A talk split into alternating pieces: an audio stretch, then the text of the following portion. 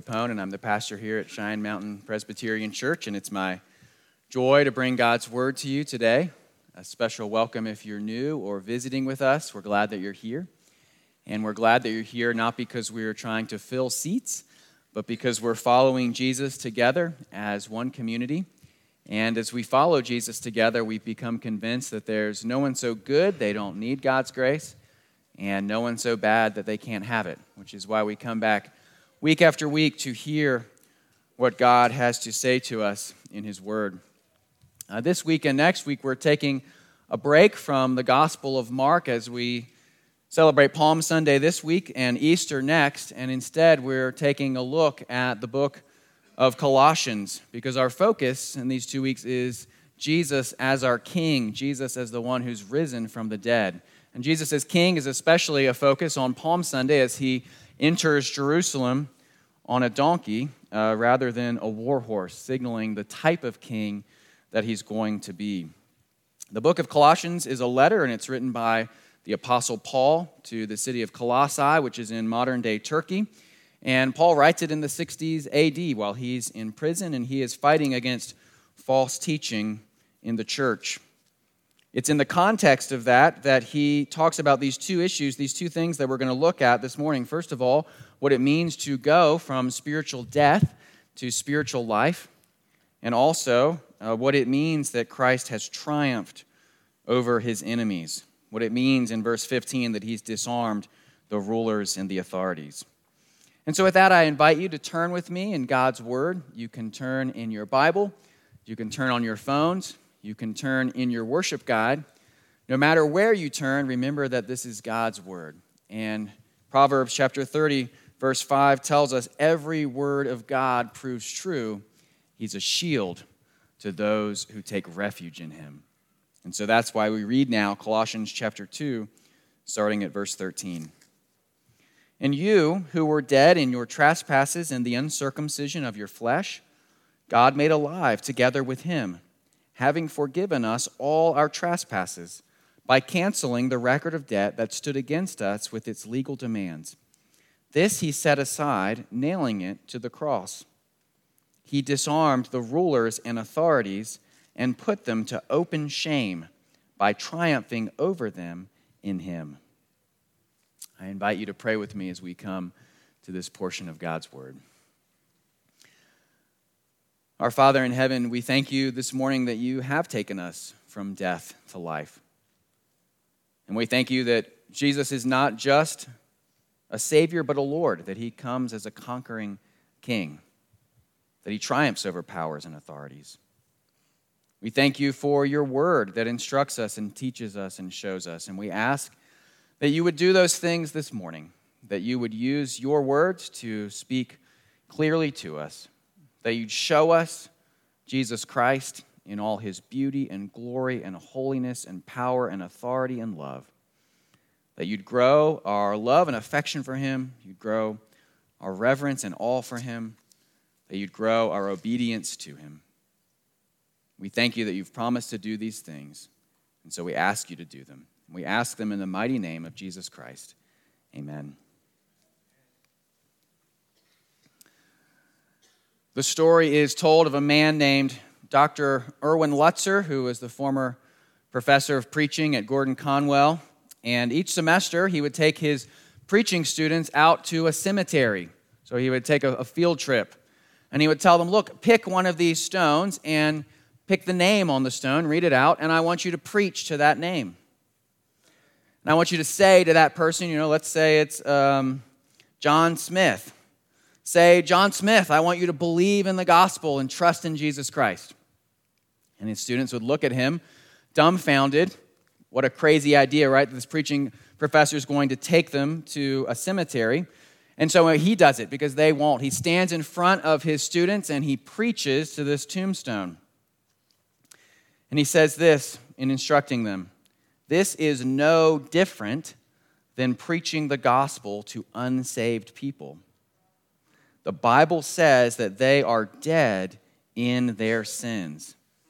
You can preach your heart out, but nothing will happen unless God does a miracle to give them the life to listen.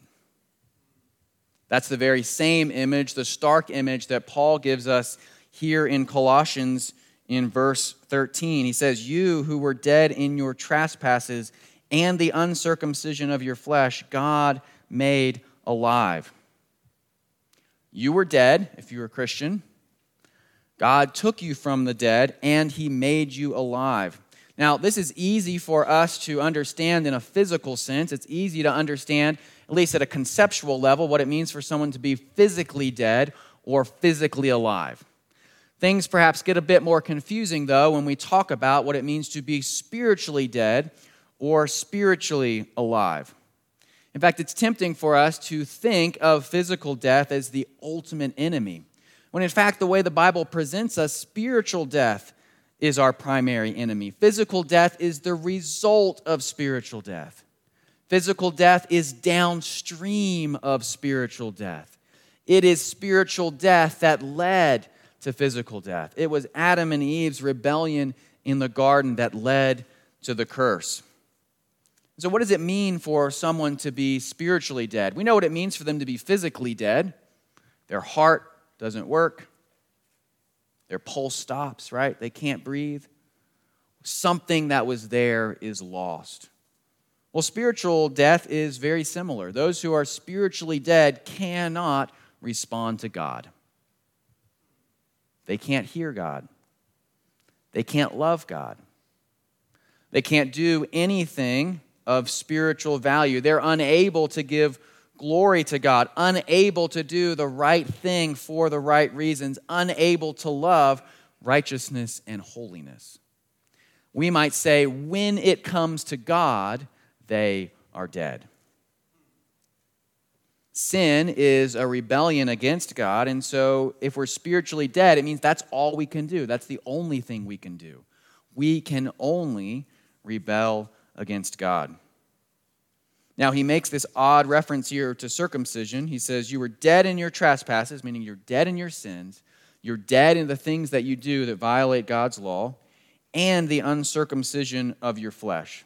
Now, he could be saying two different things here. He might be saying you're uncircumcised in the sense that you're separated from God's people because circumcision was a sign of belonging to God's people in the Old Testament. Or he might be saying what circumcision symbolizes is not true of you. Your sinful nature has not been cut away. Uh, either way, Paul is speaking here of spiritual death. And he's saying there's a stark difference between those who are inside of Christ and those who are outside of Christ, those who believe on him and those who do not. And so, what I want us to do for a minute this morning as we think about what it means to be spiritually dead or spiritually alive is just to get a picture of what the spiritually alive person looks like. What is it that you can do if you are spiritually alive? I'll give you one thing you can do. You, if you are spiritually alive, are able to thank the giver for his gifts. If you are spiritually alive, you are able to thank the giver for his gifts. Remember, Matthew chapter 5, verses 44 and 45, Jesus says, The rain falls on the just and the unjust, which is Jesus' way of saying there are good and wonderful and beautiful things in this world that Christians and non Christians both receive. Christians, though, are able to thank the giver of the gifts. They know where the gift comes from. They're able to praise God for his provision in the world, and they know they are going to end up eternally in the place of that gift. Spiritually alive people are going to experience those gifts forever. Spiritually dead people experience them now, they will not experience those gifts one day. There will be a time where the rain falls only on the just and not on the unjust. And so, a spiritually dead person, if they go to the Grand Canyon and they look out on it, they might recognize, ah, wow, there's a tremendous amount of beauty here. And they do not know where the beauty comes from. They are not able to thank the artist. In fact, they might give thanks not to God, but give thanks to themselves, right? Take a self, I'm so great that I'm close to this. This is what happens a lot with people who love the outdoors. Look at how great I am that I am here. No, Look at how great God is that He made it. Right? That's what the spiritually alive person is able to do. They're able to say with Psalm 8, O Lord, our Lord, how majestic is your name in all the earth. You have set your glory above the heavens. They're able to agree uh, with Psalm 19 the heavens declare the glory of God, and the sky above proclaims his handiwork. In short, the spiritually alive person worships the Creator, the spiritually dead person worships the creation. If you're alive, you are able to worship the Creator. Of course, it's more than that. It also gets at how we respond when we do things that we know are wrong. Paul talks about in another place the difference between true sorrow, true repentance, and simply, merely sorrow over sin. The spiritually dead person is sorry because of the consequences of sin. The spiritually alive person is sorry because of the sin, that it has grieved and offended God. They know how dark and terrible it is, and they have a hope that they can turn to. So it's not just this ability to see God's goodness and his gifts at work in the world, but also it affects what happens when we look inside our own hearts and our lives and see the evil and the wickedness that is there. In other words, the live person has hope. They are able to see change in a way out. The spiritually dead person cannot. All they can have is regret all they can do is try to pull themselves up by their bootstraps. The person who has life, who has God's power at work in them, is changing day by day and week by week and year by year. As they grow older, we see in them a softening, a growing in love. There is more and more mercy that flows out of their life. There is more and more holiness that comes out of their life. There's a greater and greater joy. That's what happens as the, the person who's alive ages and walks in life. What happens when the person who's dead increases in age? Well, they grow bitter, right? They grow cranky. Their temper is shorter. Not so with the person that God's made alive goodness and love and joy flow out of them more and more each year.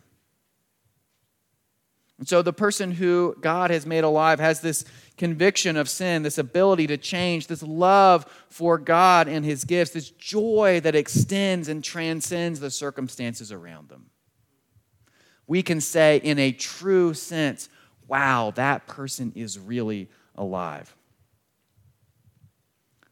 Jesus tells us in John chapter 10, My sheep know my voice.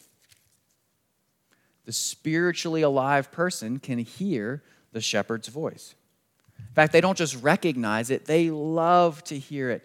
They want to hear it. They're drawn to it. They respond to it.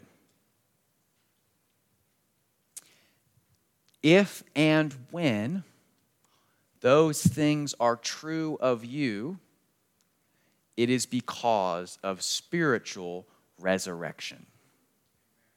It is because God has worked a miracle. It is because God has taken you who were dead and has made you alive.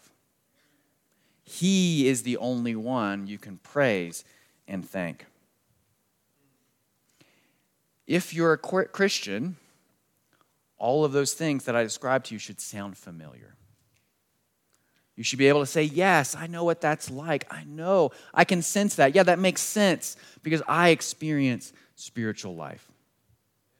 This passage then points a question at us Do those things describe you? Do those things describe you?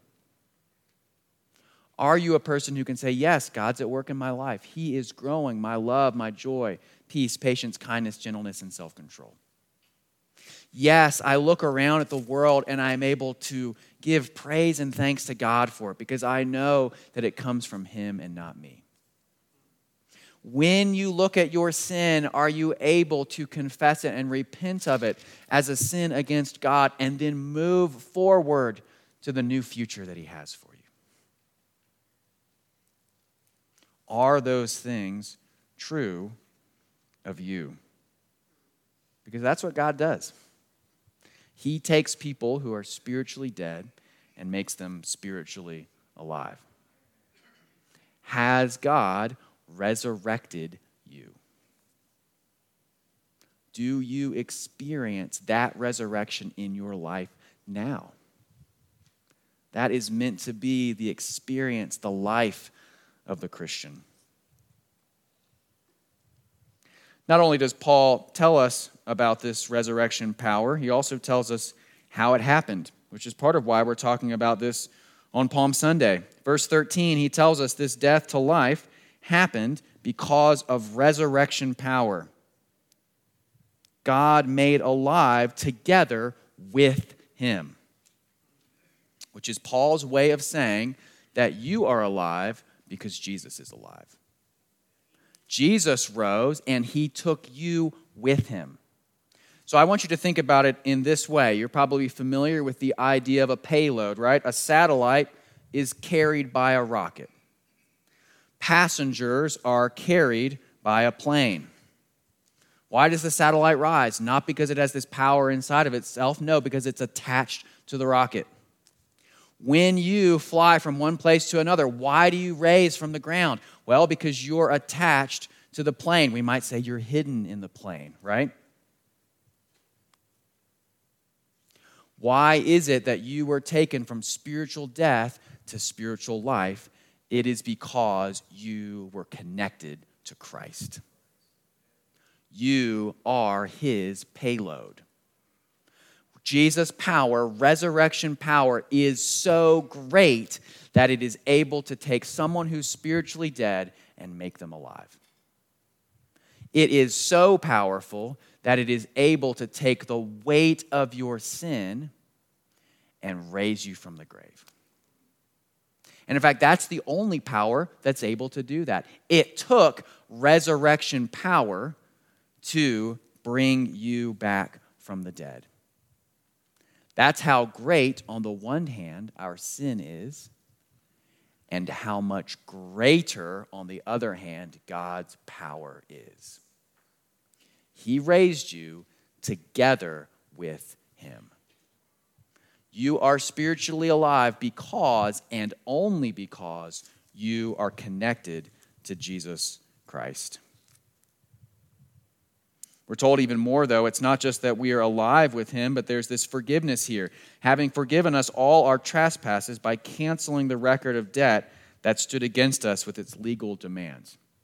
I'm sure we have a general idea of the concept of forgiveness, which is when you say, I'm not going to hold this against you anymore. Whatever debt or weight there is, I'm going to receive that weight, I'm going to pay that debt. And Jesus does that for us and our sins in his resurrection. But it doesn't just tell us that he forgives us here in verse 13, it tells us how he did it. Canceled the record of debt that stood against us with its legal demands. In other words, legal demands is speaking about the ways that we have disobeyed God's law.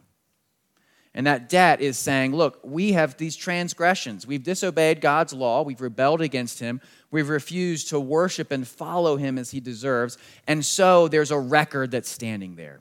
That record of debt lays out what it is that we owe to God. And what do we owe to Him? Well, we owe Him our very lives, right? The book of Romans, Paul tells us the wages of sin are death. And, and you can't just take that. We can't honor God's justice and the reality of the world and simply clear that. Now, he tells us that it's cleared, right? It is cleared, but it's cleared by a specific act. He canceled it, he scraped it out, is kind of what the Greek says here. But he did it by nailing it to the cross. Now, why is it important that he nailed it to the cross? In ancient times, when someone was hung on a cross, their crimes were often posted on the cross so that someone would know why it is that they, they had to be crucified. There's an explanation of what they've done. So, their crimes, their punishment. What Paul is telling us here is it's our crimes and Christ's punishment. The explanation for Jesus' crucifixion is our sin. That's what it means that Jesus nailed them to the cross. He added your expense, your charges to his account. Someone had to pay, Jesus did.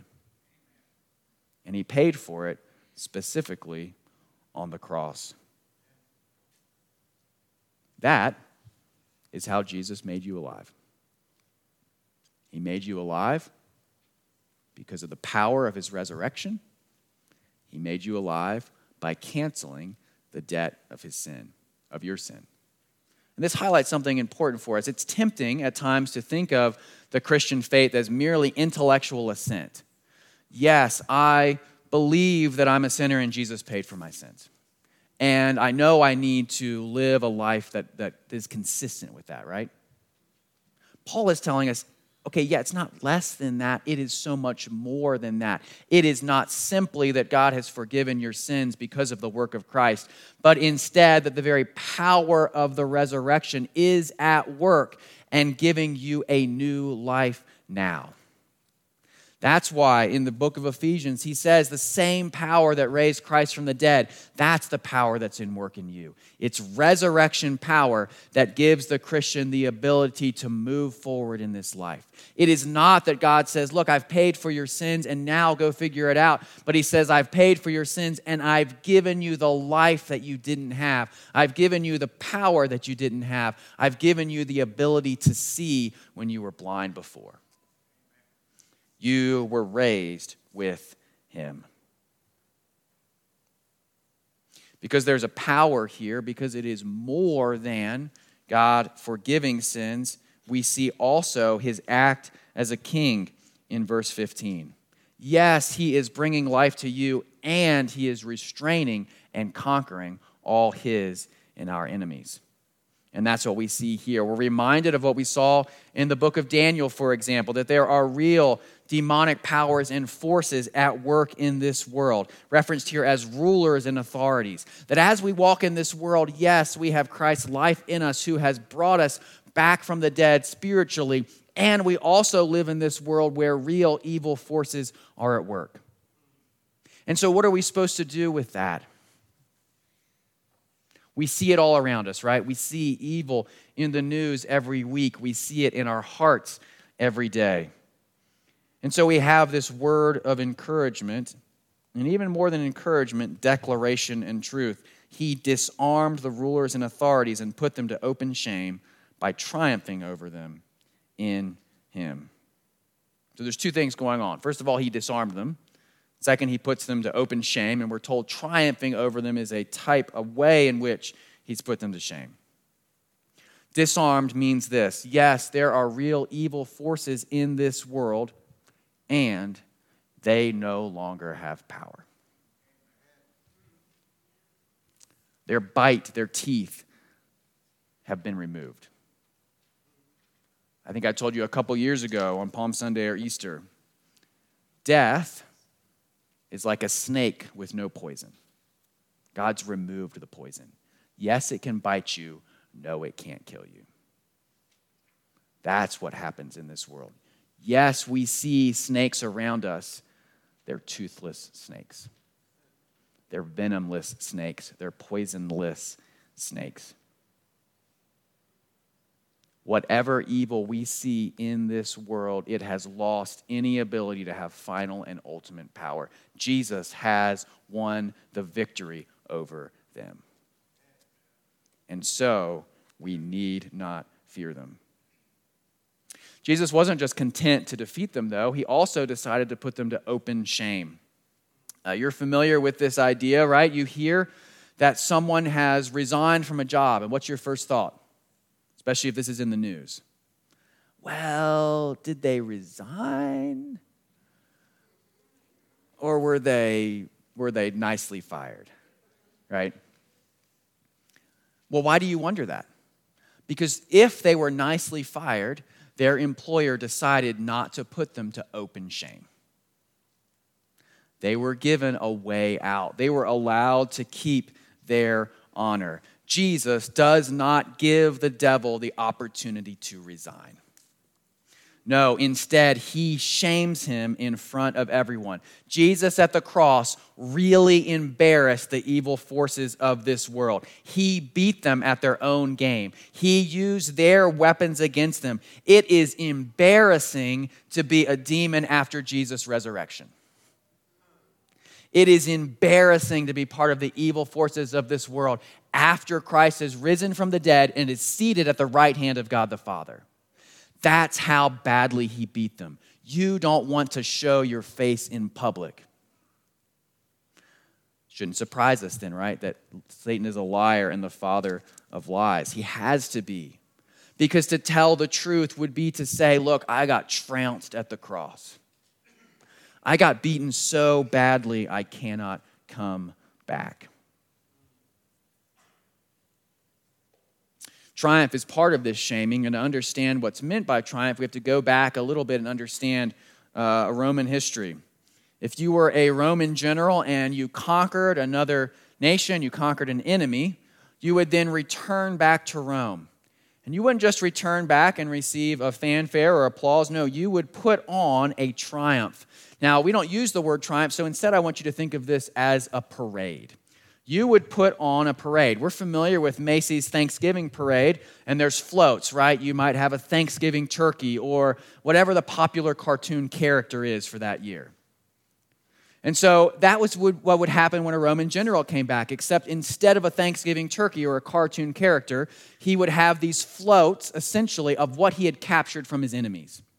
So you'd have this parade coming in, and people would cheer, Look, we captured all their gold and all their silver. And then after the goods of the people they captured came in, the people themselves would be displayed.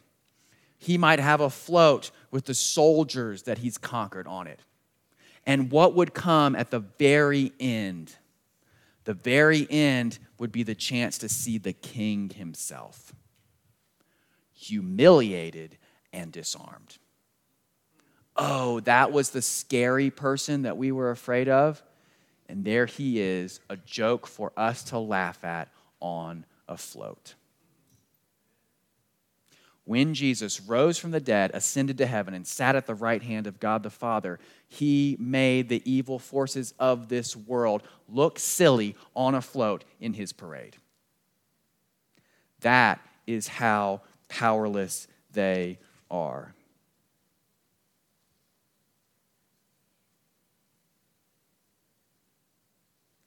Now, if you're hearing all this, one thing you might be thinking is, well, certainly doesn't feel like that. We grieve, right, with the Covenant School in Nashville. Doesn't feel that day as if Jesus has conquered the powers, as if he has embarrassed and shamed the devil. One illustration that's given, uh, that's in your worship guide actually, on. Uh, Page 8 talks about the difference between D Day and V Day. And that, in a sense, is what we live in right now as Christians. D Day, the final, the decisive turn of the war in June of 1944, right? The invasion of Normandy, that's the breaking of the enemy powers. And yet, V Day, Victory Day, comes a year later when official surrender happens. Uh, as it says there, in your worship guide. V Day is the second coming of Christ when the enemy shall totally and finally surrender. That's what we look forward to when Jesus comes again. But, and, D Day has already happened. The parade has already happened. The disarming of evil forces has already happened. And so when we see evil at work in this world, we know its ultimate power is gone we know it has already been disarmed. We know on the final day we will see that fully. And so, what do we do? What do we do with things like this school shooting this week that Britt mentioned in his prayer? That we can say this is an act of pure evil, right? This is what the powers and authorities that we thought would be disarmed, that we wish were disarmed. And in that, uh, Britt mentioned in his prayer one of the victims uh, was the daughter of a pastor in our denomination, a man named Chad Scruggs, who's the pastor of that church. His daughter is one of the nine year olds who was gunned down this past week. Speaking of his daughter, Hallie, he said this We are heartbroken. She was such a gift.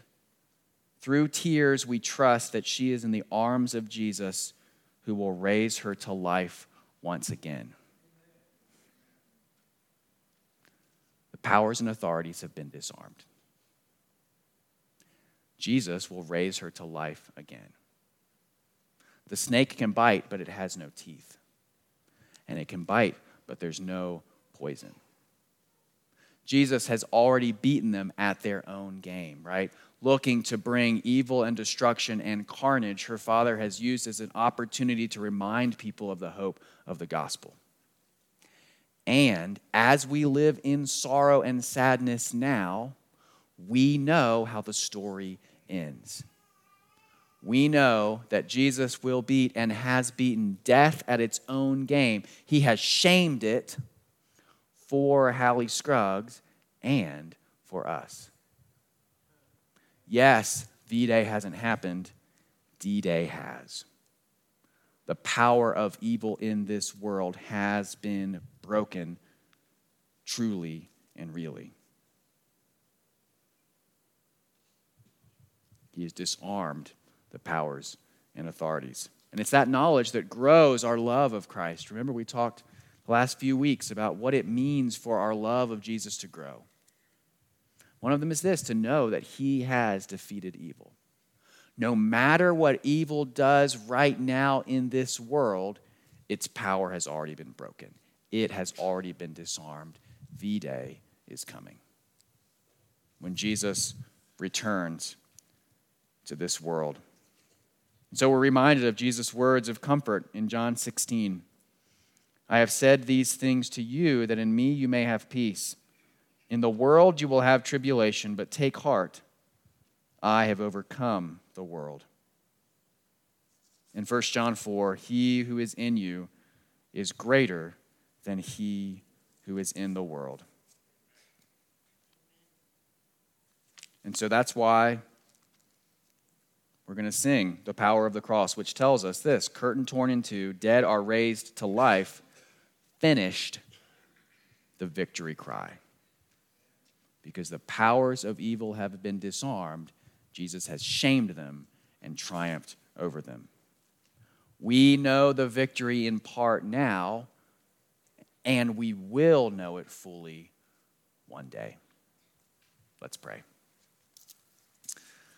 Our Father in heaven, we praise you and thank you that you have disarmed the powers and authorities, that you've put them to open shame and you've triumphed over them.